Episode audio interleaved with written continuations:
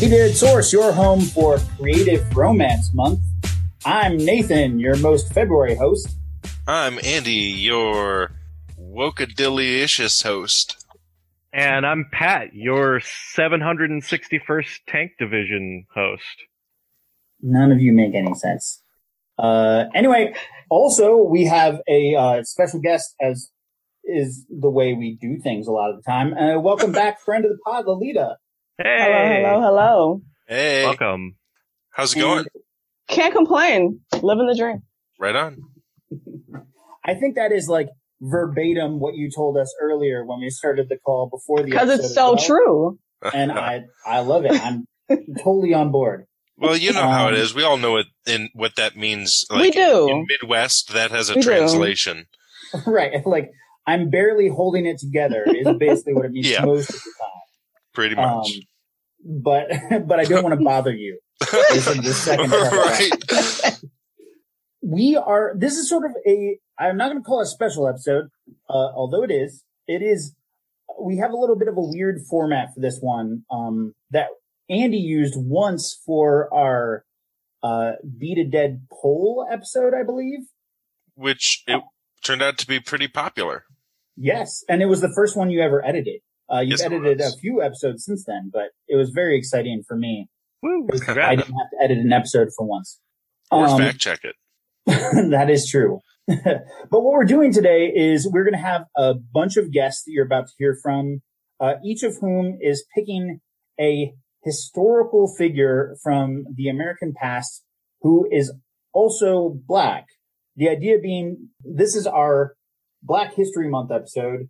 And I wanted to talk a little bit about Black History Month, uh, with three of you if I can. Um, because I think I have a hot take. I don't know. But uh, personally, my personal view is that I think it was good. Uh, Black History Month was first proposed in 1969, 1970 at Kent State University. And that was, Andy and I were talking before the episode, that was actually the same year of the Kent State massacre, of the shooting. Mm. Um, that happened a few months after. That was in May. Uh, this obviously happened in February, but I thought that was really interesting. And I think there might have been some good done at some point, but the problem with having a Black History Month is it, from my perspective, separates out Black history from American history. And Right. And you I'm know, on. we kind of just talked about that in a way with Maggie and, and Michael on a previous episode, the education episode, where, you know, a, a lot of these people that you're going to hear about, you don't learn about them in school. You just learn Mhm. about the white people. or you hear the whitewashed version of these people. Right.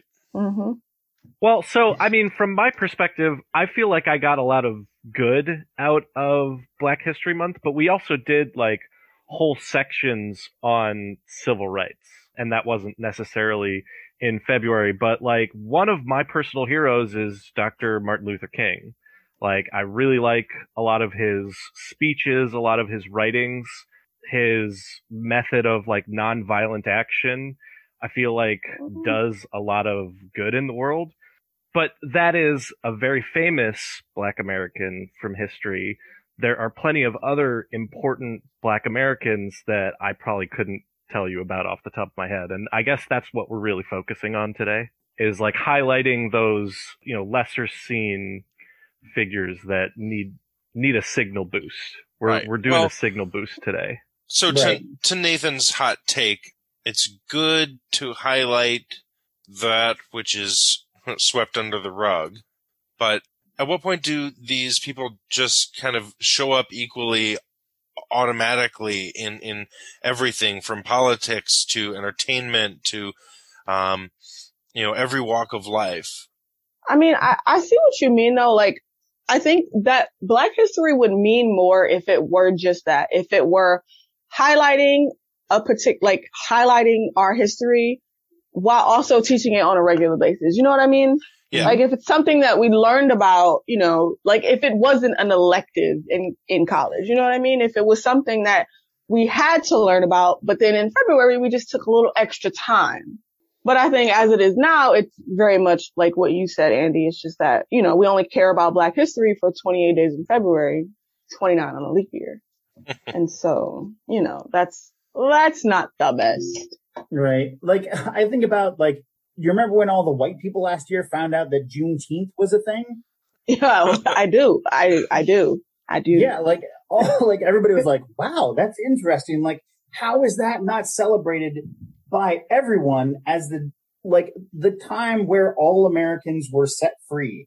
Like, how is that not a thing that we can all be extraordinarily proud of and also extraordinarily ashamed of why it happened, like why it had to happen. Right. I mean, arguably because that was the beginning of another hundred some years of further oppression, but you know. Mm-hmm. And you know, here I, I, am for the happy take, you know. Right. Well, not hot take that it's over for that matter right. too. Yeah. yeah. Right. I mean, I ain't gonna hold you. I didn't know about Juneteenth till last year either. Fair enough. Which I guess I should be ashamed about. But I don't. You don't know what you don't know until you know it. Right. So, but I, think, but I think that's a perfect example. So, can I ask, are you all products of public education? Yeah. I mean, yeah. I mean, I went to college, but I did go to public yeah, sure. Uh, I'm I'm a product of public and private education. Yeah, I'm in the same boat. I had a confusing educational process that I don't want to get into, but I did do, I did a little bit of both. I got crappy educations from both. I'm public all the way. Mm-hmm. Well, I guess that's not true. I did go to a private college. Mm. But, uh, but, but the point is, like, you don't, like, I think that's a really good point, Lolita. You don't know what you don't know. Yeah. If you, you're never exposed to that stuff, Mm-hmm. How like how are you expected to find out about it? And mm-hmm. I mean, in high school, I took I took one semester of Black History junior year, and that was it. Yeah, I mean, and then in college, me. I ch- I took Black History, but it was it wasn't a requirement; it was an elective course. Same, yeah. But I like it, Black History wasn't an option. Like I, I didn't have the option of uh, doing anything in high school. I mean, I only picked it because I, I I thought it'd be easy because I'm like Black History, Black me, like. but fair. I'm not gonna lie to you, I dropped it. I did. I didn't even fair finish the class. Really? I, I didn't like it. Honestly, I I just didn't like it. I don't remember why I didn't like it, but I didn't, and I dropped it. I can tell you, I hmm. got a B, so not not bad. Better than me. I think you should be proud of that. Uh-huh. well, so guys, if you're if you're gonna pitch Black History Month because we're going to teach it all of the time. That seems like a great ideal to strive for. I'm right. not totally sure we're there yet that we oh. that we can throw Black History Month away because we're just so far beyond it. Like I'm not sure that that's accurate with reality. So I agree, but I think you have a problem here of like kind of a circular prerequisite, I guess you could say. Mm-hmm. Like where, well, you can't get rid of Black History Month until it's taught all through, you know, as just um, American history in general. Mm-hmm. But it doesn't start to get integrated into the full curriculum because it gets this whole month carved out in teachers' curriculums, and they're like, well, whatever, you know, it just doesn't. And additionally to that point, I think that a lot of the reasons why, you know, Black history isn't, I don't know what the word is, but is because if we talk about black history regularly, that means that no one has an excuse to be ignorant anymore. You know what I mean? And it means that a lot of people will have to come face to face with their own racism and their own biases and their own, their own things. And I feel like nobody wants to do that. So if we just talk about black history in February, that means for 11 months out of the year, people can pretend that like black people have no history, that nothing ever happened and nobody did anything wrong. So, I mean, I feel like white guilt, man. That stuff yeah. is strong. Well, yeah. Man. I feel like basically for the first 30 years of 30 or 40 years of having the Black History Month, it's gotten away with being basically the Martin Luther King and Rosa Parks mm-hmm. month. When we talk about how he brought people together and and like and she saved us, but we don't talk about the we don't talk about the the nitty gritty. You know what I mean? Right. Like it's been. Hey, it, I will not let you forget about George Washington Carver inventing peanut butter, sir. Thank you for that editorial. So, like, I feel like that's an important point. I, f- I feel like you know at at some at some point, maybe roughly ten years ago or so, people started to just want more out of it. There, uh, yeah, we've heard all the Martin Luther King speeches. We know the Rosa Parks story. Give me something more, and it started to take on more shape where people are learning more about people like Booker T. Washington and Frederick Douglass and W.E.B. Du Bois and some of the other, you know, big, big, big names in America, in shaping American history. Right. Yeah, I understand there is a ton of white guilt and we won't, don't want to talk about, as say, we white people don't want to mm-hmm. talk about it because it's wildly uncomfortable. Mhm. Uh, it is really uncomfortable. Like, if I can do a little cross promotion for our Texas episode that we just released. Fun fact, it wasn't until 2018 that Texas finally taught that slavery was the main cause of the Civil War. Mm. 2018! Are that you sounds. kidding me? If Sounds anything, I'm surprised that they stopped. right. So, but that's the thing. Like, me. We we like to pretend like this stuff is in the past or that we've like we're we're moving forward, and it's just not. Wait, really. so so oh yeah, can I put a pause on this? Did you guys not learn about uh like Frederick Douglass and W.E.B. Du Bois like outside of February? Did you guys only get that in February? I don't know. That was Eh, what 20 years ago. But I mean, longer I mean, that, I know we, I mean, out, I mean, I know, I remember in school, they made a big deal out of like Black History Month, like performances. Like I remember in the fifth grade, we sang Lift Every Voice and Sing, and I had never heard that song before a day in my life. And I was like, what is this? And it was literally just like all the colored kids on stage singing. It was like, it was the most ridiculous thing I've ever done in my life. So And we sang, and we sang Black or White by Michael Jackson. Oh, nice. That's that is a banger. They threw that in Uh, there too. Macaulay Um, Culkin was in that video, so I mean, oh, nice. there you go. It, you do you do have you have all of it working I together. mean, uh, I would say, you know, when I was in school and I went to in the Cleveland Heights public schools and there was also, you know, a significant number of black teachers. And I remember, you know, I had, I had a, uh, an English teacher in, I think, 10th grade who during Black History Month, she had us read books by black authors and did some other stuff where we explored, you know, beyond the, the, the basics of black history. So there oh. definitely was like some exposure in my schooling, but I mean, part of that is because, like I said, there was, excuse me, there was a significant segment of black teachers at my schools. And so it got support. It had people pushing for that. Um, and, and to be fair, my parents specifically moved to Cleveland Heights at the time when, you know, I was about three at the time, specifically moved to Cleveland Heights because it was a very diverse community. That is Hmm. their stated reason. Yeah. No, I mean that's that's one of the reasons that I'm sure it wasn't because Still. of good taxes, cause right. no, the taxes are wildly expensive here. Um, but there it is like there's a good amount of diversity here, Mhm. um, compared to a lot of neighborhoods um in Cleveland. Mhm. Mhm. I'm the only Negro for miles around in my neighborhood. I remember you talking about that um in Yeah. code switching. Ooh, another uh, another cross promotion with another episode. hey, Yeah, we can link that episode in the doobly doo. I think we need a jingle for that. So just like you know how you build a building and you start with like you put the scaffolding up around it. You don't just start building the building. I see February as Black History Month as kind of that scaffolding. Like, yeah, no, ideally we'll just have the building and the building will stand up by itself.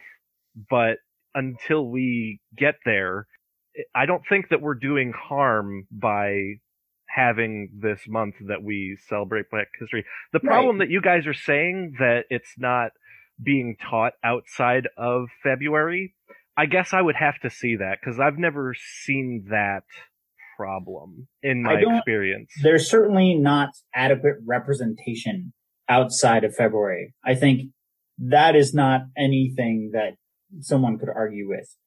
I mean, think about the people that you learned about in your history classes and how many of those faces weren't white. Uh, history is written by the victor and boy howdy were white people ever the victors in American history. Wow. Until now when they had, you know, an election stolen from them or something. Right, but are you, gonna, are you gonna retroactively change that though? Like, I mean, you can highlight the heroes that like we can find documents Absolutely. for, but I Well, mean, I- history well, is, I mean, it's there. Yeah, and I actually agree with you mostly, Pat. Like, I don't have, I would have had zero problem with uh, Black History Month in 1970. I would have thought it was great.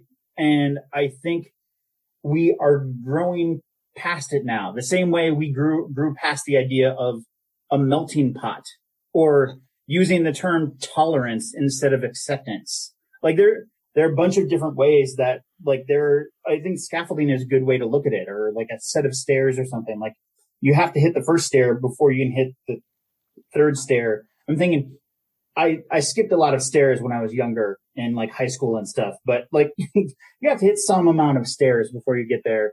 And there are a lot of problematic ways we went about that. And I think this was a good idea at one point, and now it's time to like, let's hit that next step. Well, like, let's go ahead and keep on like moving up the staircase. or maybe we can do it, you know, kind of like, have you ever seen the Amish do a barn raising? Sure. Can we just do it that way? Um, sure. Pat. I mean, that kills my metaphor, but yeah, okay. Yeah. Yeah. Awesome. Well, Metaphor uh, slain. Yeah. But yeah, you're going to hear from a bunch of people talking about a bunch of important historical figures that I personally think we all get to feel proud about. Let's Uh, hop way we get- into it. Woo! Thank you so much, Lolita. No problem.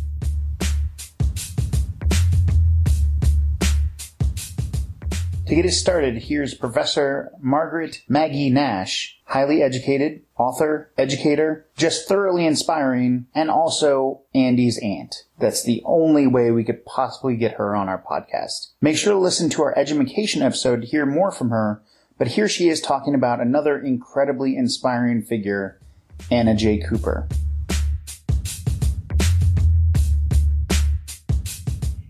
Anna Julia Cooper was born into slavery in North Carolina in 1858. Her mother was an enslaved person and her father was her owner. She was seven when the Civil War ended and she and her mother were free. Cooper is someone who fought for African American rights, for women's rights, and for the human right to pursue knowledge. She confronted racism and sexism and was uncompromising in her belief in the need for education for all. Here's a little bit of her story. At age 10, she received a scholarship to attend an Episcopal school in Raleigh that taught African Americans from elementary through high school. The school also did some teacher training and taught some trades. She excelled as a student and quickly became a tutor to others. It was here, too, that she first felt the need for women's rights. At the school, only boys could take the highly academic and college prep courses, while girls had to take what was called the ladies' course. She fought this rule and won. While she was at school there, she met the man who would become her husband. But sadly, he died only two years into their marriage. In 1881, she's now 22 years old and already widowed. She earned another scholarship, this time to Oberlin College in Ohio, where she earned both bachelor's and master's degrees in mathematics. She then took a teaching position at the then well-known M Street High School in Washington, D.C., the only high school in the city for African American youth. She worked there for 30 years, including a few years as principal. While she was teaching there, her brother and his wife both died, leaving five young children, ranging in age from a six-month-old baby to a 12-year-old. Cooper adopted and raised them all as a single mother. If all of that didn't keep her busy enough, her love of learning pushed her to pursue even more education. She began to study for her doctorate at Columbia, more than 25 years after earning her undergraduate degree, so she was in her 50s at the time. Unable to meet their residency requirement, she transferred her credits to the University of Paris, which meant that she had to learn French well enough to write her entire dissertation in French. And she earned her doctorate in 1925 at the age of 66. She retired from teaching at the M Street School in 1930 at the age of 72, but she hardly stopped working. She spent the next 20 years as president of an institution in Washington, D.C. that offered higher education to poor and working class adults, especially African Americans. She died in 1964 at the age of 105, just months before the Civil Rights Act passed into law. All her life, she encouraged education for all, and maybe especially for girls. About her first school experience when she was denied the classical course, she later wrote, I constantly felt a something from within, unanswered by any beckoning from without. All I ask, she said, is the chance of a seedling, the chance for growth and self-development. The M Street School, where she taught for 30 years, was a highly academic program offering college prep classes. Cooper herself taught Latin and math, but a progressive era movement to limit education for African Americans to voc ed and technical training threatened the program. This was the era of Booker T. Washington, who was a champion of industrial education for African Americans. For Cooper, industrial education should have been one option among many, not the only possible path for African Americans. This happened during the time that she was principal at the school. And so as principal, she fought for the preservation of academic and college prep education, knowing that without even the possibility of advanced education, all sorts of opportunities would be closed. She was fired for standing up for this principle. A few years later, a new superintendent rehired her, but only as a teacher, never again as principal. Cooper lived through years of incredible racism, from being born into slavery through Jim Crow, and she was an outspoken voice for rights for African Americans. She spoke of African Americans and Native Americans as having been crushed under the iron heel of Anglo-Saxon power and selfishness. She worked for the right for African American youth to have a full education, and she wrote and worked for what was called racial uplift throughout her life. In addition to fighting against racism in the broader world, Cooper fought sexism within her African American community, and she fought racism within her feminist community. Cooper took black men to task for not taking women seriously as leaders and thinkers. She said, the average man does not believe that black women could throw any light on problems of national import or that she has a word worth hearing. Too many men, she said, want women's education to consist only of that which will leave her possessed of the capacity for worshiping masculinity. In one of her boldest statements, she wrote that educated women who want to marry often have to ask themselves, how shall I so cramp, stunt, simplify, and nullify myself as to make me eligible for the honor of being swallowed up into some little man? Pleading for support and encouragement from African American men, Cooper asked for permission to be true to the aspirations of my soul without incurring the blight of your censure and ridicule. Not surprisingly, Cooper fought for women's suffrage, the right to vote. But she did not always like her fellow suffragists. She was outspoken in her condemnation of the racist rhetoric sometimes used by white suffragists and warned them that they were hitching their wagons to something much lower than a star if they continued seeing the struggle for women's rights as separate from the struggle for human rights. She severely criticized white suffragists for pitting the claims of suffrage against the real challenges of racism, particularly against African Americans and Native Americans. For Cooper, all oppression was linked. Cooper wrote that there was no easy way to achieve social justice no panacea or roadmap.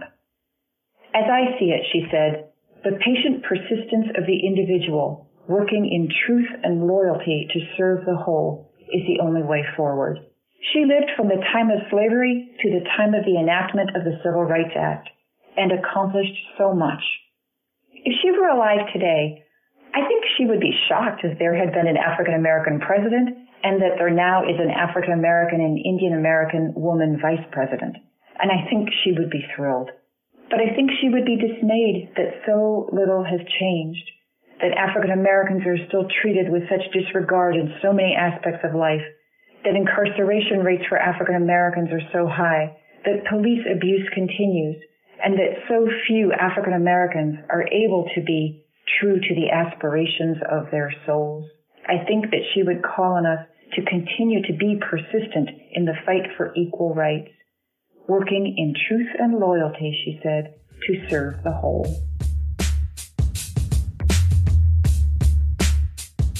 All right, so today we've got Andy with us. Hey, Andy. Hey, Pat, how's it going? Good. And we're talking about a an important historical figure today. Who did you who do you have? First of all, I just want to say that like I had some difficulty picking someone. I wanted to really find someone interesting and and not like a a simple story. And I think mm-hmm. I did find someone with a really interesting story here and someone who I mean he lived 100 years ago but we see his legacy in culture today. So I'm really excited to talk about. His name is Marcus Garvey. Okay. Have you ever heard of Marcus Garvey?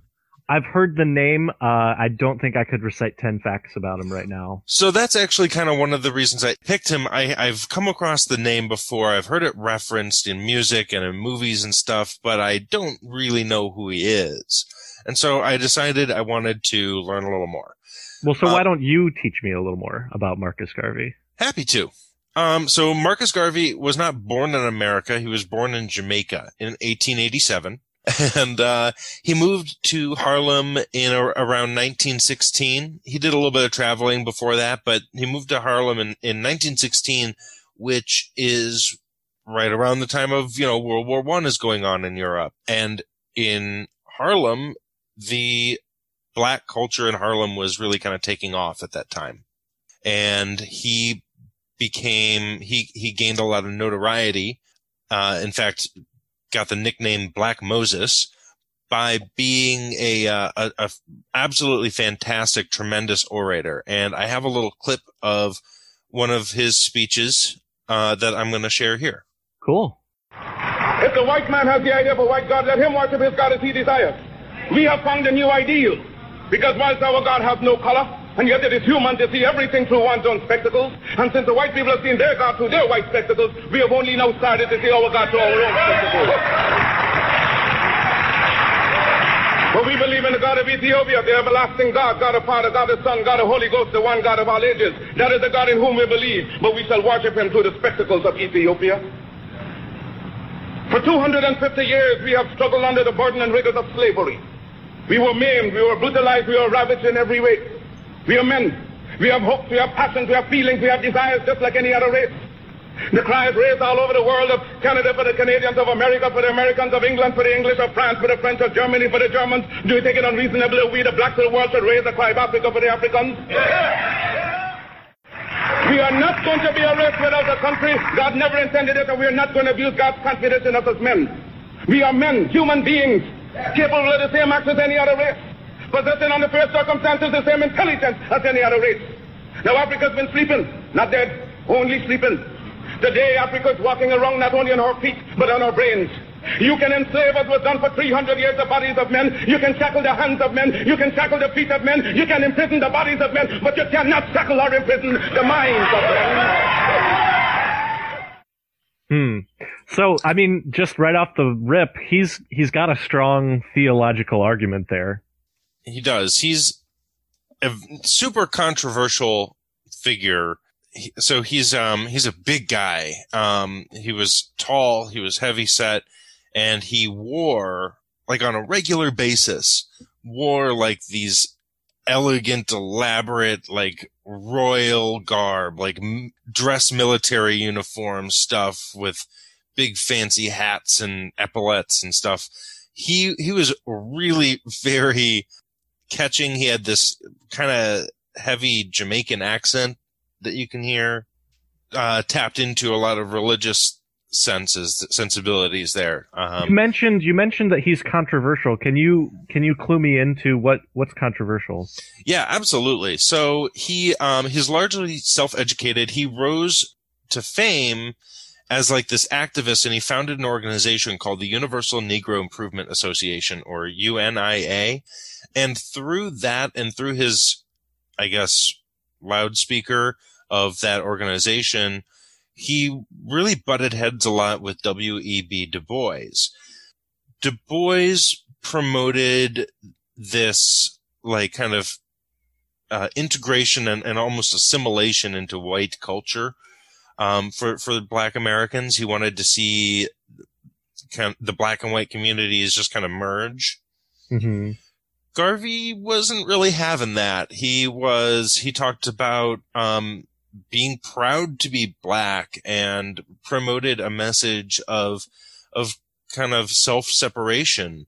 Um, and, and even to the degree of promoting racial purity, which actually is really what got him into, uh, some controversial waters because it took him to the point where he actually, um, like officially agreed with or endorsed the KKK in that regard, in regards to like racial purity.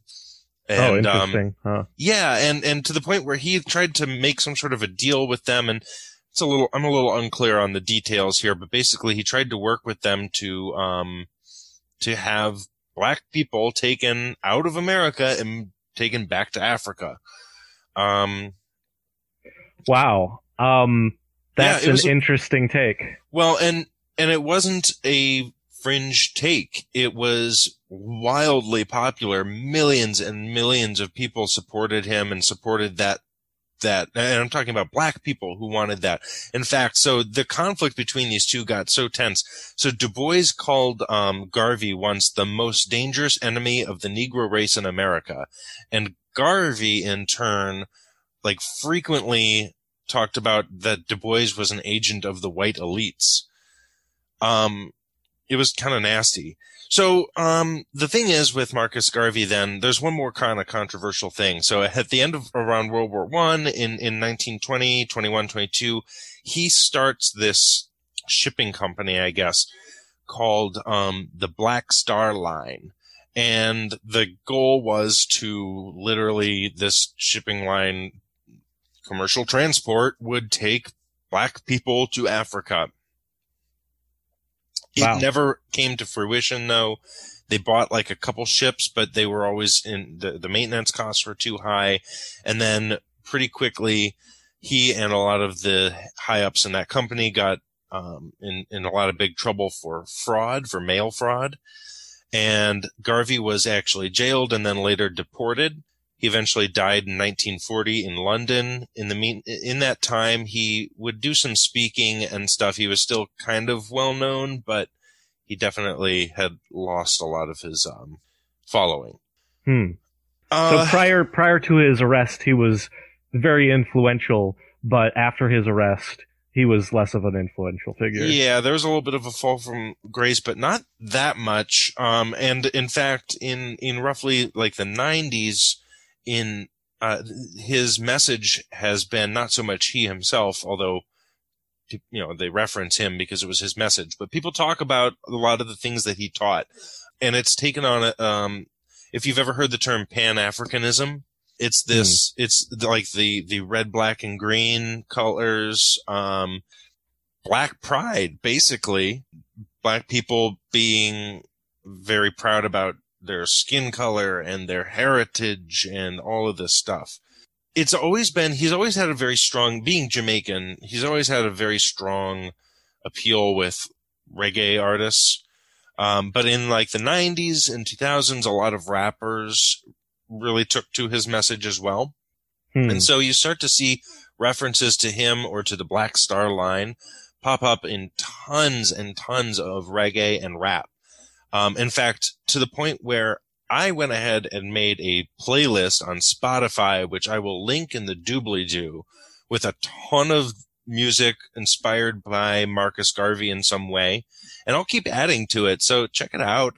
It's kind of cool to see the, the legacy of someone. It's one of those things where kind of if you know, you know.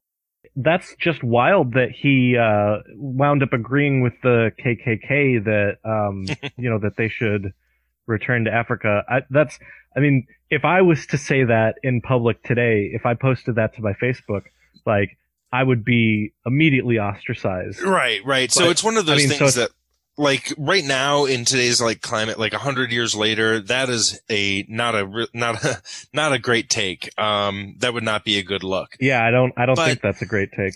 going but think thinking back a hundred years ago and and even i mean before the civil war in the antebellum period there was um you know a lot of the calls in the north for ending slavery also included a and kick them out of america clause a Wow. lot some people like abraham lincoln that was his campaign stance when he ran in in 64 1864 was abolition of slavery and sending them to africa there was a term for it and i can't think of it right now but Mini fact check.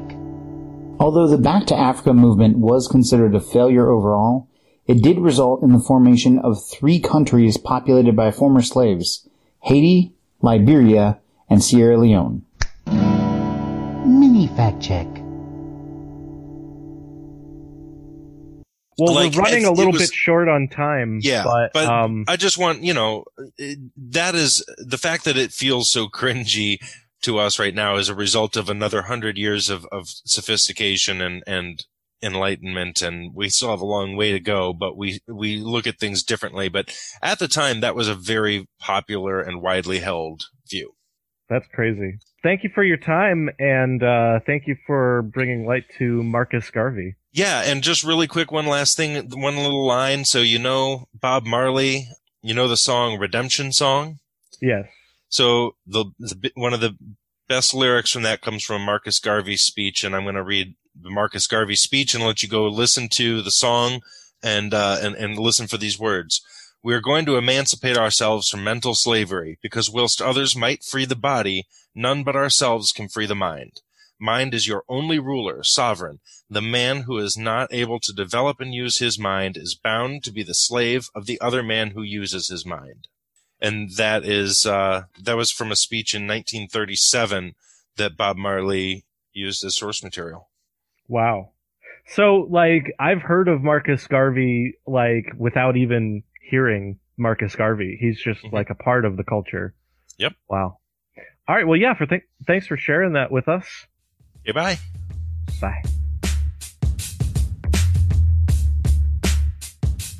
Okay, we have another interview lined up. I've got Michael with us today. He has he's a friend of the pod. He's been on a couple of episodes with us, our Black Lives Matter episode and our education episode. Welcome back, Michael. Thank you. Glad to be back. And so today our topic is we're talking about maybe lesser appreciated or lesser known important figures from black American history. Um, and we asked you to find somebody. Did you have any success in finding somebody you want to talk about today? I did. I actually did. This man is a kind of a hero of mine, and I, I guess he's black history as well as black present, as he's still alive. And, uh, but he's done some, some, some substantial work, uh, relating to the issues of black America. And I Awesome. think he's somebody who should really be highlighted. That's great. So, uh, what's his name? His name is Dr. Ronald Ferguson. He is an economist and a professor at Harvard University. Wow. He is an economist who researches factors that affect educational achievement, and his major themes include race-related achievement gap, that's a big thing in the educational system right now, uh, how to improve schools and identify effective teachers. He has researched for over three decades, uh, focused on reducing the economic and educational disparities in our system. That sounds like a really worthy cause. So, what what drew you to Mr. Ferguson? Well, I, I think I first heard about him when he did a study. He goes across the country that studies suburban diverse school systems. And he, um, came to Shaker Heights. Oh. And that's what first brought him to my attention.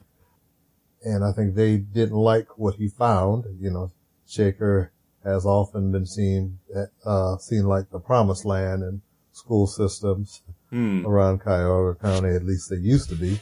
And, uh, he found, you know, like in other school systems, there was a disparity in the achievement of the population of color and their white students.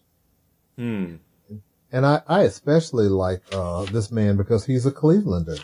He was born and raised right here in Cleveland. He was born in 1950 and he attended John F. Kennedy High School here. Wow. So he he's still around. So it's it's possible we could maybe for a future podcast we could track him down and try to talk to him. Oh, That's kind of cool. Possibly. He is a, uh, he was educated, uh, his undergraduate is from Cornell and he has a PhD from MIT. But He's a bad mamma jamma. Yeah. So so when he found this disparity in Shaker schools, so it wasn't a problem of representation in the population, it was a, a problem of achievement. Is that right? Correct. Correct. The achievement gap, um, basically talks about, uh, historically low income students and students of color have performed less well, uh, than high income students and white students across the board on uh, most measures of academic success. Those things being standardized tests, grades, uh, high school graduation rates, college enrollment and retention rates, you know, those kind of things. Um, noting that 31% of black children live in poverty versus the 10% of white children. Of course, that's going to affect us more. Um, black boys are placed in special ed classes at like three times the rate of their white counterparts. Um, he, you know, he challenges all those things. And he had, um, some of his peers throughout history have been people like, um, John Ogbu, who was an African born professor at, uh, Berkeley University. And, uh, he actually said that the, the achievement gap was because of cultural behavior. Uh, in other words, th- things like African Americans mocking, uh, their peers when they work hard and calling them, you know, acting white, things like that. And while that dynamic does exist, to the degree Dr. Ogbu stated, it, it almost sounded like blaming the victim. Hmm. And then, of course, there was uh, the bell curve, uh, co-founded by Charles Murray, who suggested, and this one infuriates me, he suggested that the achievement gap existed because of an inherited low intelligence. Ooh, inherited. Yeah, so that Yeah. That harkens back to like the the eugenics and all the messy mm-hmm. science that we Yeah, Darwinism, all that, yeah. Yeah, mm-hmm. most liberal education today kind of looks at those ideas like with a lot of stigma. Like you can't you can't really publish those papers anymore. And I think for good reason. Thank goodness. Right, right, right.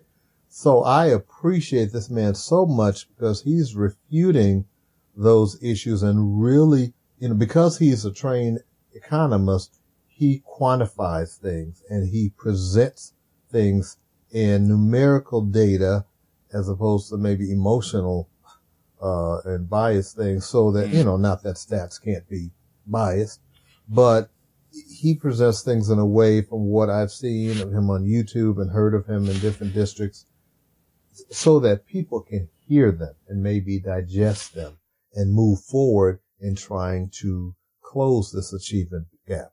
He is like the country's expert on the achievement gap.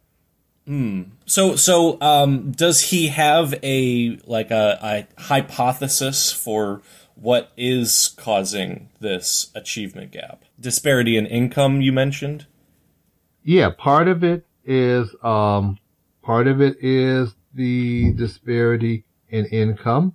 Part of it also deals with some cultural things. Um, you look at black families as a whole, or I should say in general, don't have the academic wherewithal to pass on to and to teach their children as majority white families. He's done studies like, say, the number of books in homes, you know, African American home, even in the suburbs, may have 20% of them may have 100 or more books in their uh, library, whereas 80% of white families may Mhm. have that. In, in Shaker, we found that I can't remember. It was less than 50% of African American families had four-year degrees, whereas 90% of white families had four-year degrees. Hmm. So when, you know, when you're sitting around the table, you know, I look at my family, we sit around the table, my wife and I both have master's degrees, but we can talk to our child about opportunities and how to reach them. Let's make a plan and all that because we've been there. A lot of my students I deal with are first generation college students. So they don't even have the, the, the parental background or some of them, like no one in their whole community has a college education. I mean, so, you know, I'm not saying that's a bad thing or judging people for not, or even that it's absolutely necessary for everyone to have a college education. No, I'm not saying that. But for those students who do go, want to go on and get one, some of them don't have some place to get that, that knowledge from, that intrinsic knowledge, the wherewithal, the soft skills it takes to, you know, move on. So, if we were looking to, uh, you know, work on this problem, what what would uh, like help alleviate some of this achievement gap? Do you think?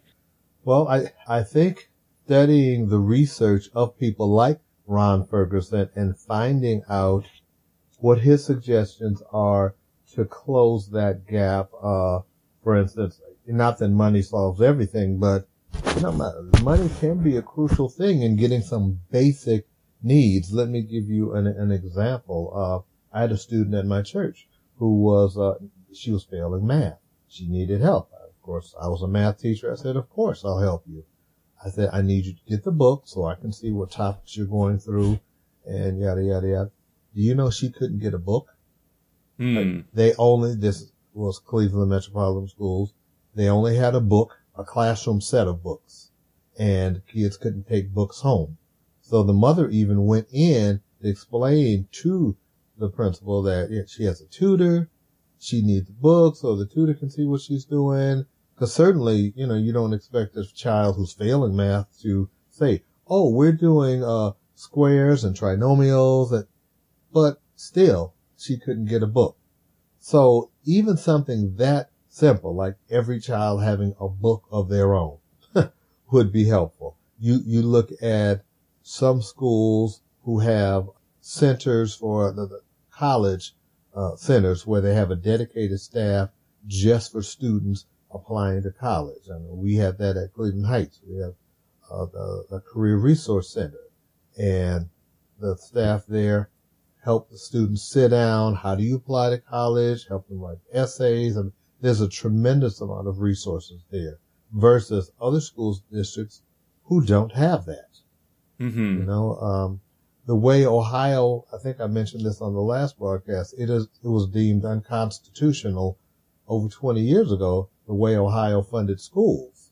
Um, because you've got districts like Cleveland, East Cleveland, who are one among the poorest in the country, and they can't afford some basic things the children need, whereas you have other districts that have all kind of supplemental services. So that that gap that widens the gap.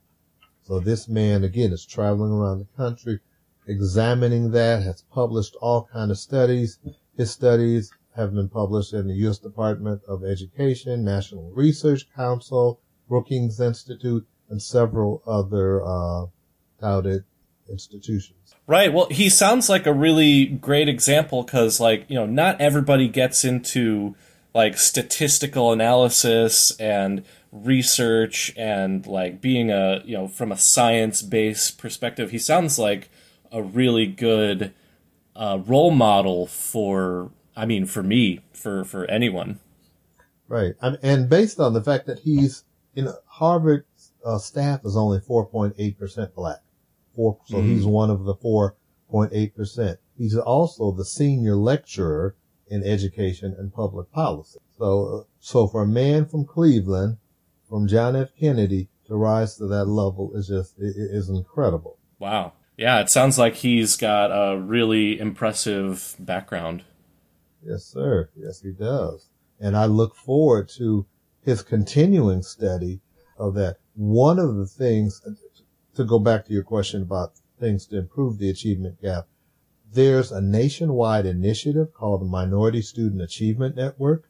And what it is, it, it's an initiative to try to do things to close the gap. So Cleveland Heights and Shaker Heights schools are the only ones in Ohio who have this program and we go to national conferences every day where people talk about the gap, what to do about it, and we come back enthused and everything. Um, often I've had panel discussions with our students and our faculty on things like uh, what do high achieving African American students need, or what do African American students need? Period. Uh, we have lunchtime discussions on issues. Uh, we read the book and had discussions on by Jawanza Kunjufu, uh, to be popular or smart, the black peer group that talks about the, the, stigma that hardworking black students have to deal with and not fitting into the predominant culture. We also had tutorials. We had uh, orientations and trainings for parents to help them understand how to push their students. You know, the, the whole key is what why is my black child sitting in the same class as this white child and learning differently? Why is Mm. the average GPA different? Why are the SAT scores a 100 points difference in the, the average black student and the white students? You know, Mhm. that, that doesn't make sense. And certainly I refute the, uh, theory that some people actually have that we are of lesser intelligence. Right. Yeah. Um, but th- there's got to be something in the system. And, and again, historically, we were killed for t- learning how to read and write. And, and while people say, oh, that was years and years ago, it still has an effect, you know, from Mhm. generation to generation. So, you know, people like Dr. Ferguson are on the forefront of saying, here are the issues and how do we break down these issues? But the first thing, like with anything, is awareness. A lot of people are just not aware that there is this educational disparity and the Hmm. importance of closing that gap. Well, maybe we can let some people be aware of that through this podcast. I mean, I, I hope we can reach out and get some awareness that way. Well, thank you so much for your time, Michael. And Ronald Ferguson, I'm going to check him out. He uh, sounds like a very dedicated researcher, and that's a very worthy cause. Yes, sir. Most definitely. All right. Well, thank you so much, Michael. Good to see you again. All right, Pat. Great to see you. All right. Be safe out there. Hey, Pat, how you doing? I'm good, Nathan. How are you? I'm not too bad. I haven't done my interview yet, but I am like very excited who I came up with. Uh, who did you end up choosing? I've got Cook Third Class Doris Miller. that sounds awesome. Everything about that, I love it. Right. So uh, the first thing that you might notice is that Doris is a female name, a name for girls. Doris Miller is a guy. Um, okay. he was born in 1919, and the midwife that was helping his mom out was absolutely convinced that she was going to have a girl. So they named the baby Doris, and then they just never changed it. I'm I'm actually not sure on the details like why they decided to never change it, but his name is Doris. It's like a boy That's named Sue great. kind of situation. Yeah, I was thinking the same thing. And then later he became known as Dory to his shipmates because of a typographical error. I think th- that's like the theory is that uh, his name was written out Dory with an E Okay. um, as a mistake, and that that nickname kind of stuck. But yeah, Doris Miller, Dory. That may have been the kind of mistake that he didn't mind having made that much.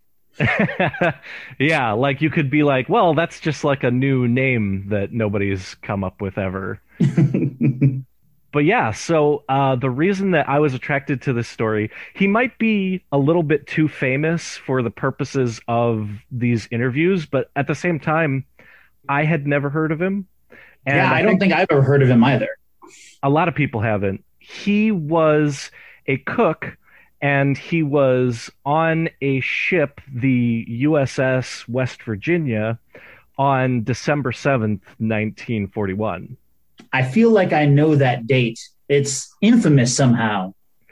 Right. So that's the Japanese bombing of Pearl Harbor. So, pretty yeah. important day to American history. So, you know, picture yourself you're on a ship, you're the cook. It says at 8 a.m he was collecting laundry uh, when the battle stations alarm went off, and he went to his post, which was an anti-aircraft gun that he was supposed to help load the magazine for. They have these like okay. giant magazines. He was supposed to help them load. He'd never been trained to shoot one of these things. He goes to his battle station and finds that torpedoes had destroyed his anti-aircraft gun magazine station. Okay. So he That's not great. So he abandons that. He goes to uh, what they call the Times Square of the battleship. It's basically just, you know, where a lot of paths cross. And he let the officers know that he was available for an assignment. Uh, they sent him to go help lift the captain of the ship who was injured. He helped to move the captain of the ship to safety, and then they sent him to go load ammo for another anti aircraft gun. Okay. While he was there, there was an anti aircraft gun that had nobody manning it. He hops on the anti aircraft gun, absolutely no training, All right. shoots down a bunch of Japanese aircraft. The number they're saying is at least two confirmed, but it it's speculated to be more than that of Japanese warplanes that he shot down. That's amazing. Emptied his magazine, completely ran out of ammunition. Uh, he was quoted later as saying, I think I got one of those planes. They were diving pretty close to us. Oh. Uh, apologies for the term, but that's that's the direct quote. That's the terminology that they were using at that time, insensitive right. as that may be. But after he ran out of ammunition, this huge guy, he's like six foot three, 200 pounds. He had played uh, fullback on his high school football team so they sent him to do more of what he had been doing with the captain of taking injured sailors and just getting them out of harm's way, just getting them to safety. So that's what he set about doing until the ship sank. When ships sink, very often they will capsize. And the reason right. for that is that, like, if they're taking on water, they'll get imbalanced and they'll flip completely over um, due to some selective flooding of compartments, which was really smart. Um, which Miller, I mean, Miller had nothing to do with, but um, they were able to keep the ship from capsizing by selectively flooding certain compartments just to keep the thing up and down while it sank. And a lot of the crew survived and they were able to evacuate a whole bunch of people, including Miller. Miller actually survived. Um, in the attack, 132 of the West Virginia's crew were killed and 52 were wounded. And what they said was that undoubtedly Miller was responsible for saving just a whole bunch of people's lives. Wow. Yeah. And, and he's, he's, a cook. cook. He's the cook. He's right. He should have been making hash browns. Right. Well, the interesting thing about that is Miller also highlights a couple of the struggles that black servicemen faced in that time. So the first one is when he went to sign up for a job, one of the only jobs that was available to a black enlisted man was cook. So that's the Right. job that he took. And then afterwards, the Navy had a whole bunch of commendations that they did for sailors for their bravery during December 7th. Mhm. And so they had all of the white enlisted men's names and, you know, they had commendations for all of them. And then they had a commendation for an unnamed black man. I'm not sure that's this like is that's like a punch to the gut. That's terrible. I know. So, I mean, maybe this is giving them too much credit. I don't know if that's because they didn't know who he was or because they specifically were trying not to commend him. I'm not Do you know was that was that ever corrected? Did absolutely. Absolutely. Okay. So the so the NAACP picks up on this story of commended unnamed black sailor and they go to FDR and they petition for him to be given the Navy Cross. And then a, a representative and a senator, two congressmen, also introduced legislation to give this guy a medal. So it took two newspapers. The Associated Press wound up citing the Pittsburgh Courier, which was a black run newspaper, black American run newspaper, for identifying Miller as the unnamed black sailor. And then after that, Miller was awarded the Navy Cross for extraordinary heroism in combat with an armed enemy force. That's like the name of the the medal. So sadly, less than two years later, Miller would perish in the sinking of the ship the Liscome Bay in the Gilbert Islands operation of the Pacific Theater in the war. After his death, he's been the subject of numerous commemorations and memorials. He got a Purple Heart, a nine foot bronze statue of himself in his hometown. He was portrayed in 2001's Pearl Harbor by Cuba Gooding Jr. And actually, he had a ship Oh. named after him, the USS Miller. But the Pearl Harbor thing, the the movie, is the reason why I kind of thought like, eh, you know, this guy is was- already pretty it was famous. not a great movie. Uh, so I think your tribute is probably appropriate.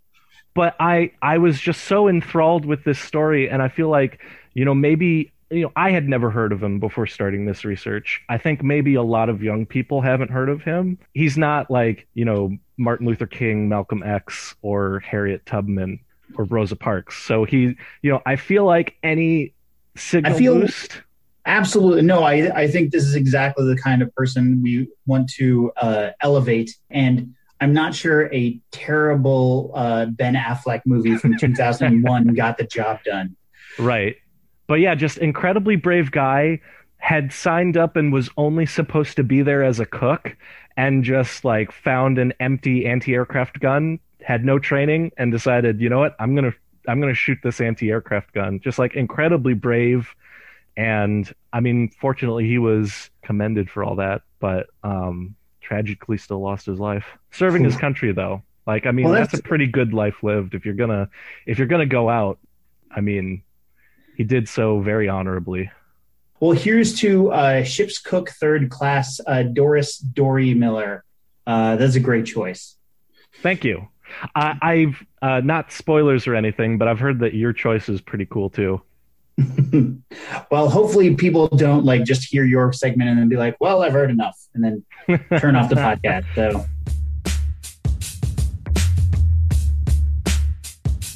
Hey, Nathan. hey there, how have the other interviews been going? Pretty good, pretty good. How about yours? Pat seemed to know what he was talking about, and uh, it went really well so far. Um, I'm very excited to talk about my person. Yeah. Um, Who Who's your person? Well, we are going to be talking about Robert Smalls today.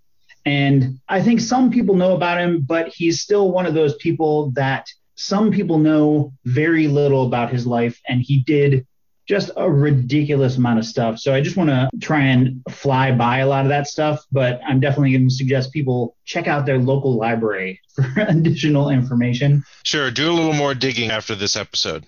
Oh, there's just so much because I did this because there's one very, very incredibly cool story about Robert Smalls, but it turns out there's so much more than that. So I'll, I'll just jump into it. So Robert Smalls was born in Beaufort, South Carolina in 1839. His mom was a slave and a laborer. Her name was Lydia Polite. I'm going to take a shot in the dark and say a white person gave her that last name. Robert's dad is unknown, but it's thought by many that his dad was actually his owner, Henry McKee. He lived on their plantation until the age of 12, at which point Henry McKee, potentially his dad, sent him off to Charleston as a rent a slave. Um, rent a slaves were basically where you would send your slave off, they would get a job, and then their wages would be sent back to the slave owner. So I mean, that's pretty horrifying without the possible dad bit. yeah, it's not it's not great, but it's thought that it's hard to say because a lot of this stuff, the minutia of this stuff is so intricate and I've read a bunch of stuff and watched a bunch of stuff and things like that. But there are some who think that if Henry was his dad, that he thought that this was a way to give his son some skills the, for him to go out and like actually get a job instead of being stuck on the plantation.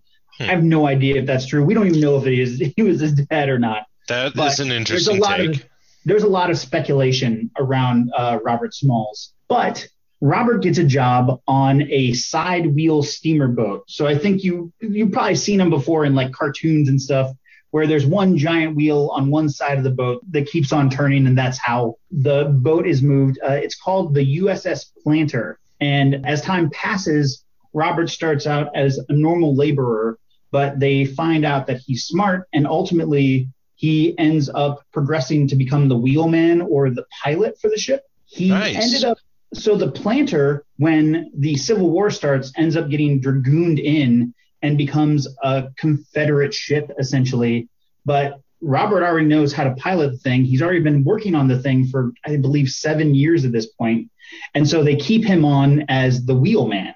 I'm not really sure when to squeeze this tidbit of information in, but he also marries a wonderful woman named Annie Wig, and they have two children together while he's working on this ship. There's a little piece of information.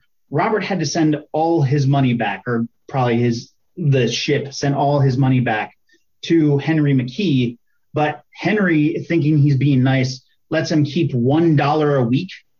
And so Robert ends up taking that money and buying like chocolate and tobacco and things like that and selling them on the dock. And he keeps every little bit of money he can. He scrimps and saves every penny he can Wow. in hopes of buying his wife and his children's freedom, which is amazing, but doesn't really have much to do with the story, especially from what you're about to hear. So Robert ended up being excellent in navigation. He knew the waterways in and out, and the crew came to trust him possibly and definitely more than they should have. He was very observant. Because they trusted him, they would leave him often in charge of the ship. So these Confederate sailors would leave him on the ship by himself when they went back into town to get drunk and hire prostitutes and things like that. And they often wouldn't return until the next morning. So one very dark night, Robert decides to enact this plan that he's been working on for quite a while. Oh. And basically, he? what he does, he steals the ship. Oh. So he and a couple other rent a slaves, I believe. It's hard to find information about the other slaves that were on board this ship, but he and the other slaves on on the ship end up taking the ship and they go down river a little bit and are able to collect their families because they had worked this out ahead of time.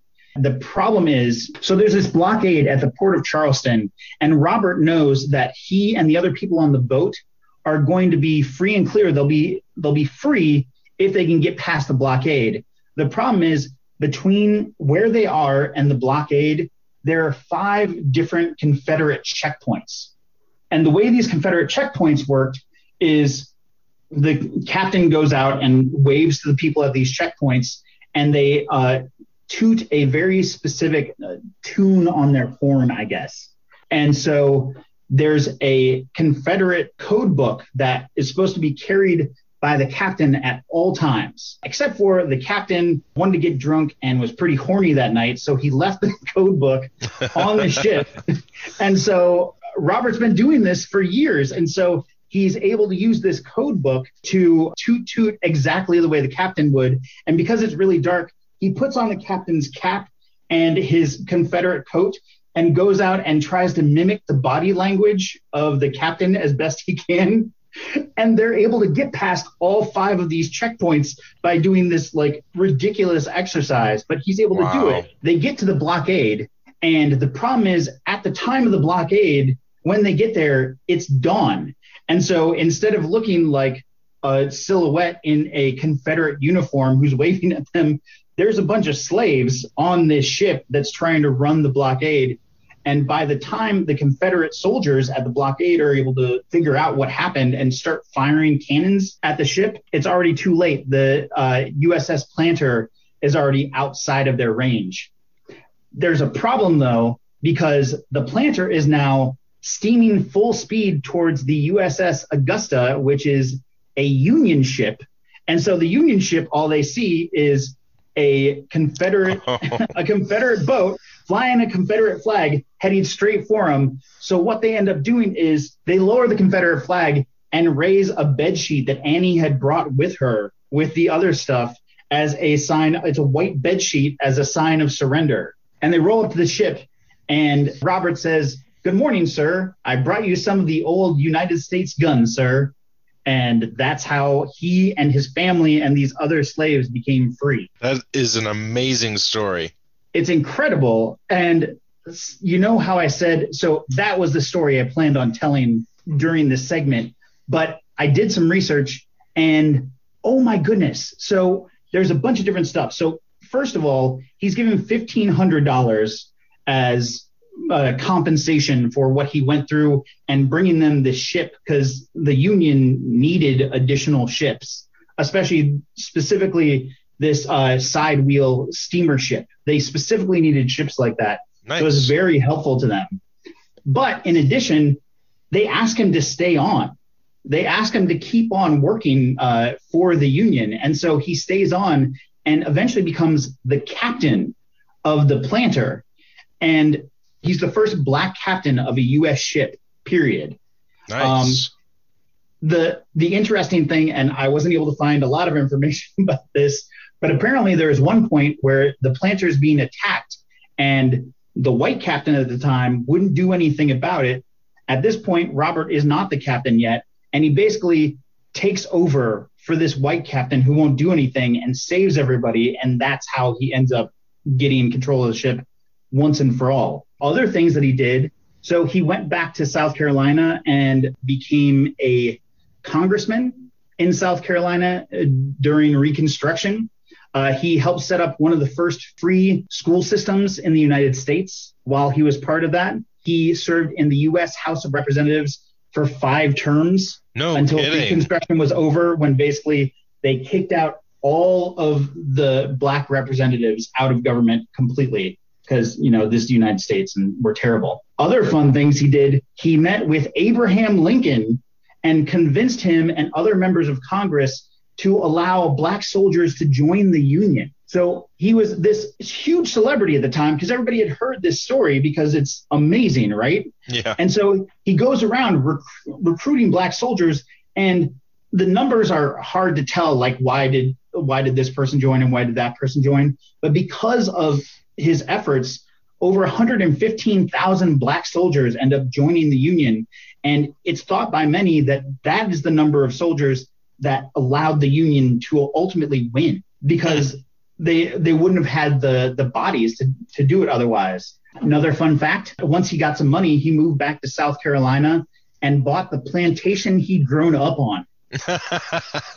nice. So Henry McKean has been dead for a few years now. His mother, unfortunately, had also passed away. But you know who is still alive? Henry McKean's widow. And so what he does as an incredible act of kindness, and there might be some spite thrown in there, I don't know. He lets her live on the property until she passes away. She lives on the property with his family for the rest of her life. Wow. Yeah. So I mean, just like I'm I'm leaving out so many different things. Um, but he was an incredible man, and I think one of these figures that we should all be proud as hell to have in our past, like one of these American figures that I am extremely proud to have. But anyway, that Robert Smalls, American hero. I, I am, I love this guy so much, and I am definitely going to do more research into him because uh, he is.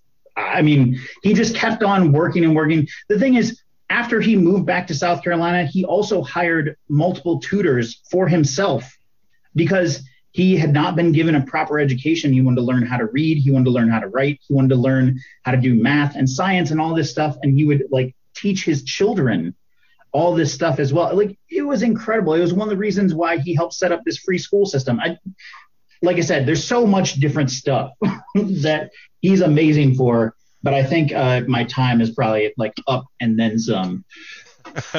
no, he sounds uh, like an amazing guy, and and maybe uh, maybe one day you can take us through a full length episode about him. Oh man, well yes, we'll we'll see. awesome. All right, well thanks Andy. Yeah, thanks. Thank you. Peace. Ciao. There's messed up stuff ahead. This is your content warning. Your content warning, so don't say that you weren't warned. Hey there, I just wanted to give you a quick content warning. In this next story, there's a graphic description of the death of a man through means of extreme violence. It made me uncomfortable, and I'm sure it will make you uncomfortable too. I think that discomfort is probably a good thing, but I wanted you to know about it ahead of time. So, away we go. I'm here with a friend of mine from all the way back. I mean, I think all the way back to kindergarten. Um, Billy Fitch, right? Back at Canterbury. And Billy jumped on because he really wanted to talk about uh, something from history that is not really talked about a lot, which is, uh, do you want to tell? Uh, go ahead. Yeah.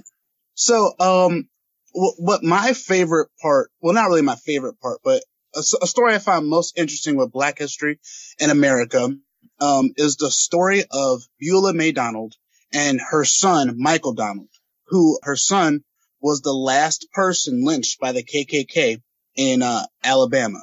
Now, when you first hear that, you might think, okay, this happened in, you know, maybe, you know, 1930, 1940. This actually happened in 1981. So to begin the story off, it, it, Michael was hanging out with his brother. He leaves his brother's house and he starts to walk home. It's an Alabama night. So if you ever lived in the South, you know it's hot, it's muggy. So, you know, it's a comfortable walk home. And, uh, on his walk home, he sees a car, it pulls up next to him. And, uh, these two white guys in the car say, Hey, um, buddy, c- can you come over here? Uh, we need some directions. So Michael, not thinking anything about it, goes over to the car and they're like, Hey, have you heard of this club? Can you tell us how to get there? And, you know, he's like, sure, I, I can tell you, you know, you go down here, you make this right. And as he's giving them directions, the passenger, uh, person in the passenger seat pulls out a gun and tells him to get in the car. Now, at this point, Michael doesn't know what's going on. He gets in the car at gunpoint. He's begging. He's pleading for his life. And, uh, at this point, he doesn't know what's going to happen to him. But l- let's back up a little bit. Let's talk about the two guys. So what had happened that day was a black man was on trial for having killed a police officer. Now, the jury had came back that there wasn't enough evidence to convict or charge the black man, so he got off free. Um, that angered the KKK, specifically the Alabama portion of the uh, United Klans of America. So these two members, after getting all riled up, talking to the other members, talking about, well, if a black man can get away with killing a white man, where is this country coming to? Mind you, this man was probably someone just in the wrong place at the wrong time. There was no evidence. There was no corroboration. He, he just happened to be on trial because that's all they had and he was found not guilty. So these two guys, uh, th- were so mad. They said, you know what? Tonight we're going to go find a black man and we're going to kill him. So that brings us back to the point of Michael being in the car. He's crying. He's begging for his life and he almost gets away. He manages to fight his way free. He starts running. One of the guys catches him. Now, um, I want to uh, notate this. You notice I'll just call them those guys, those guys. I know their names. I'm not going to give them any history. I'm not going to give them any credit. There's no reason, in my opinion, to ever memorialize any of those people. So you can look it up. You can read the story for yourself. But ne- needless to say, these guys catch up to him. And when they catch up to him, they're so angry that he even dared to try to escape. They beat him with the tree branch. They hit him with the tree branch hundreds of times. Now, I, I played baseball and swing the bat over and over and over again. That's a lot of energy. That, that's a lot of exertion. You get tired. Just imagine beating a man to death with a tree branch. Then after the beating, they proceeded to stomp his face, strangle him with a rope, and then just to make sure that it all was complete, they slit his throat ear to ear just to make sure there was no chance of him surviving. So this already sounds bad. This is already terrible. You know, your heart obviously goes out for Michael. Mind you, Michael's only 19 years old, barely started his life, just becoming a man, especially a black man in America. Okay. So they proceed to take his body to one of the KKK leaders. They string him up in his backyard and they have a party all night long, swinging his dead body. People bring over cakes. They have dessert. They bring beer. They're having a good time, a bonfire. Then they take his body down and they hang it up in a multiracial neighborhood. Now, mind you, Beulah May Donald, Michael's mother, has been waiting up for her son all night long. She's literally been sitting by the door. She's called her other son, like, Hey, is Michael still there? What's going on? He's like, he left a little before midnight. She's wringing her hands. She's drinking coffee after coffee because she can't go back to sleep. Um, when she did go to sleep, she had a horrible nightmare of a coffin and she's just having a horrible night. And then she gets notification that, Hey, we found Michael's wallet. So she's thinking, Oh my God, he, you know, he's still alive. He must have lost his wallet. He must be out looking for it. You know, it's okay. But then they have to give her the bad news. No, Michael's not still alive. Uh, in fact, we need you to come with us because just a few blocks away is his body. So she has to go and identify his body, which she does. And she thinks back to Emmett Till's mother, what, what happened to Emmett Till. And she decide, she decides in the same way that Emmett Till mother would, that she would have an open casket to show everybody what exactly was happening to black people in America, what exactly they had to deal with. Of course, the police investigation goes nowhere. They pick up a couple crackheads, junkies. Um, obviously they had nothing to do with it. They weren't involved. Everyone knew it was the KKK. It's not like the KKK was hidden. I mean, the members were blatantly KKK members and, um, the police didn't want to do anything. So Beulah May, uh, got it all. She got with her councilmen. She got with civil rights activists. They got the FBI involved. Now, mind you, this murder happened in 1981. So the police said, we don't have any leads. We're, we're done with it. Got it escalated to the FBI. It took the FBI two years to get the two men to confess. Okay. They had to go through a crafty means. I it's a great story. You should look it up, read it for yourself. You know, uh, history.com has a great article about it. New York Times has a great article about it, but it, it's a great story. But eventually they get them to admit, you know, that what they had done one of the men was sentenced to life. One of the men was sentenced to death. Actually, the first white man to be sentenced to death for the death of a black man. And you would think that this is where the story would end, but Beulah May would not accept this as justice. She was okay. She was fine with the punishment that the two men had received, but she felt that there were way more people involved than just those two guys so there needed to be a precedent set that these actions would no longer be tolerated in America.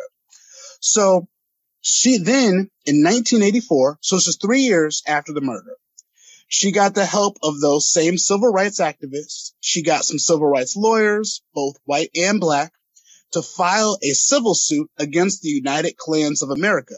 They wanted to hold them liable for the death of her son because those two members were members of the organization and they wanted to prove that, hey, the organization actually incited them to these actions. It was in court for three years. It was a hard battle. And even though they gave Beulah May an all white jury, which mind you, in the justice system is supposed to be a jury of your peers, but you have an all white jury for the racist murder of a black man. But miracles happen and they found the KKK guilty. She was awarded seven million dollars, which officially bankrupted the KKK, the United Klans of America. The whole organization was bankrupted.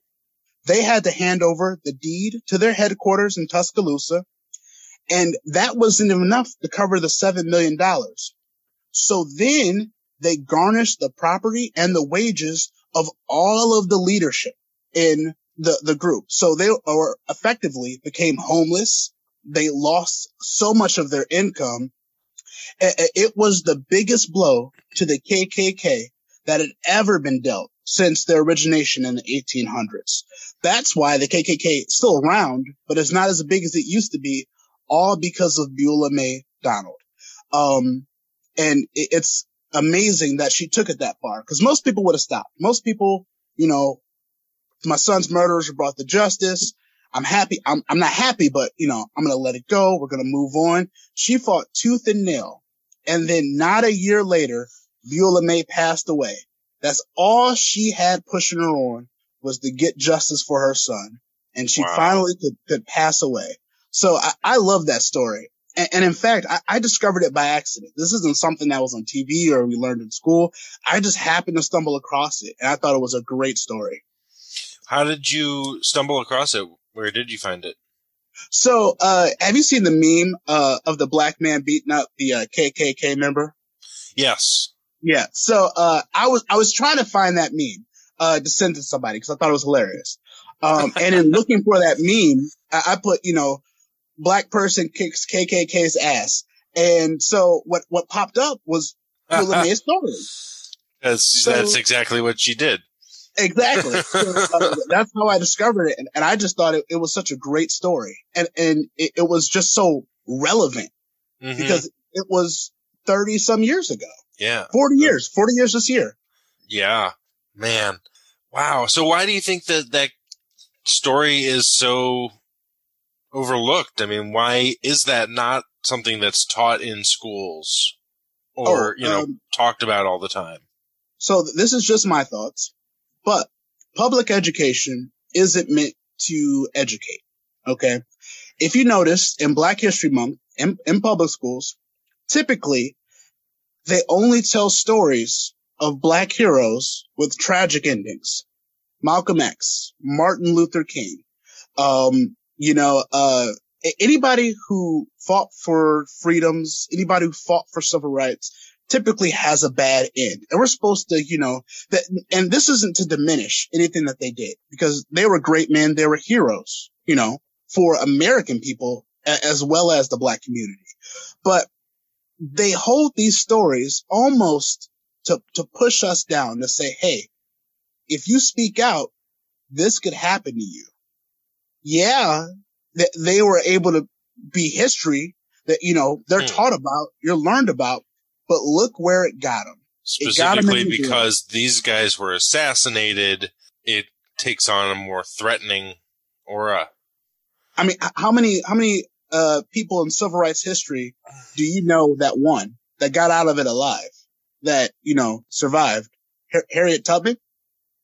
I mean, beside her, everybody else lynched, you know, gunned down, killed. E- even the white people that fought for civil rights, the famous people that we learned to fight for civil rights typically end up dying for fighting for those civil rights.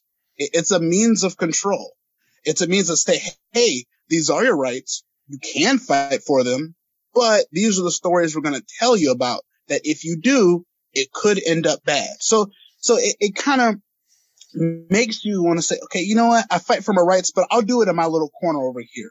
I'll make my little space over here. I'll try to make this better, but I don't want that spotlight. I don't want that public eye. I don't want to cause too many waves because I don't want to end up like they did. So, but uh, that's just my personal opinion. You know, I could be wrong, but th- that's where my train of thought takes me.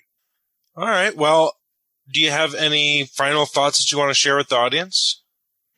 Uh, have a good Black History Month. Um, and you know, Black History Month is for Black people, but I think of it more as American History Month. Now, and as Andy will, will tell you, I am not a prideful USA citizen. I'm, I'm not a political person, really. I'm not, you know, one of those, you know, patriotic people, but I feel like that Black History Month is really the most American remembrance that we can do because it was the minorities that built this country in, in reality. So whether you be black, Native American, Chinese, Asian, everybody aside from white people were brought over mostly against their will or they were brought over under false pretenses. They were given promises of what would happen and what opportunities there were. In reality, those opportunities were there, but not for the minorities. So I, I think it's great that we reflect on that and that we learn about it. But I think we also need to look for like the good and realize that even though, you know, it supposedly happened such a long time ago, I, I think we need to realize that we still have a long way to go for everybody to be equal. Well, no one can say that wasn't an episode because it definitely was. It was a, a roller coaster of an episode. Yeah. Highs and lows. I mean, there was tragedy, there was uplifting stories, there were war stories. There was, humor, there was action, there was justice, there was uh, just a mountain of injustice.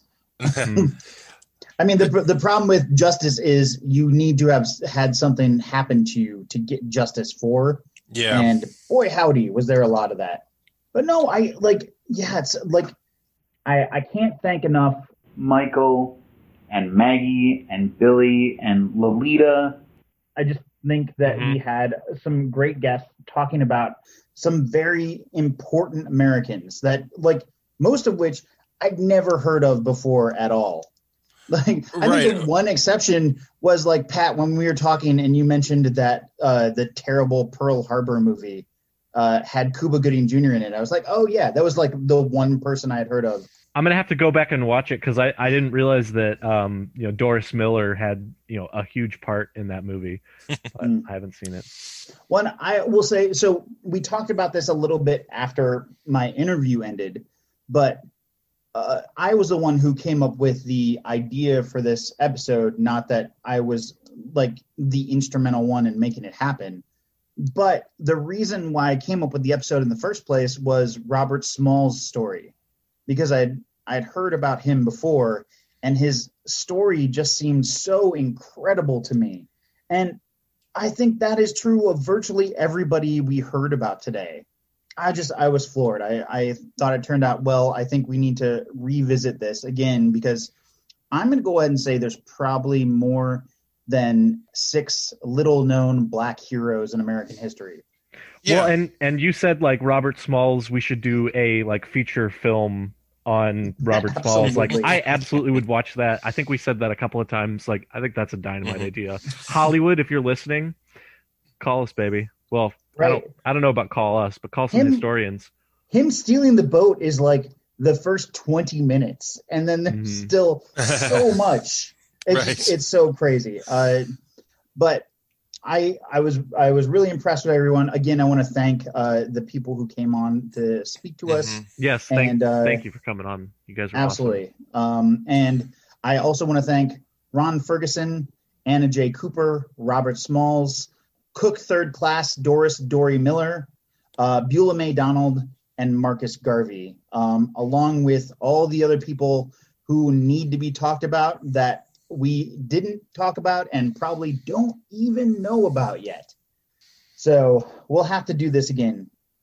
some highlights like uh, i'm just going to swoop in because i want to talk about beulah may donald i mean that was just like a really powerful story i was really impressed with robert smalls but like the beulah may donald story Oh, kind of got to me yeah Yeah. mostly mostly the Beu- Beulah McDonald. It's more about my hatred of the KKK. Uh, Sure. and it's Yeah, so I mean, it's a such it's a righteous justice. Yeah.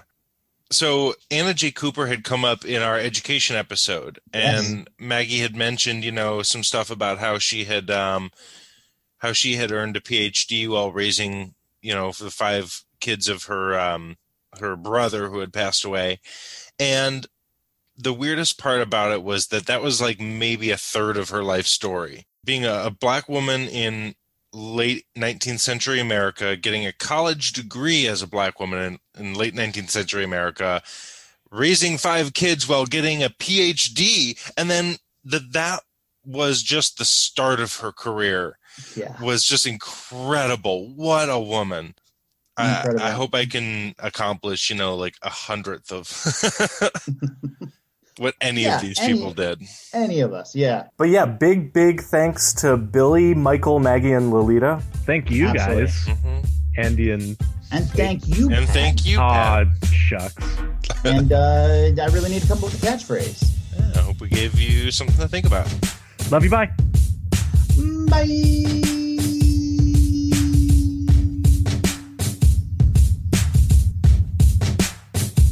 Hey, thanks for tuning in. Although the episode is over, we would love to continue the conversation. Hop on over to our Twitter, Instagram, or our Facebook discussion group. You can find links in the doobly doo to help keep it going.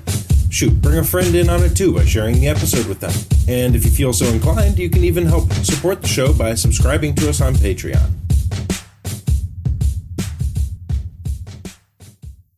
I'm not sure that I'm thankful for Marcus Garvey, but a big okay to Marcus Garvey. I'd like to I'd like to say Marcus Garvey, you were problematic in a whole bunch of ways, but also important. Right. Like uh, maybe maybe I want to retract the word hero there and put in the word interesting guy.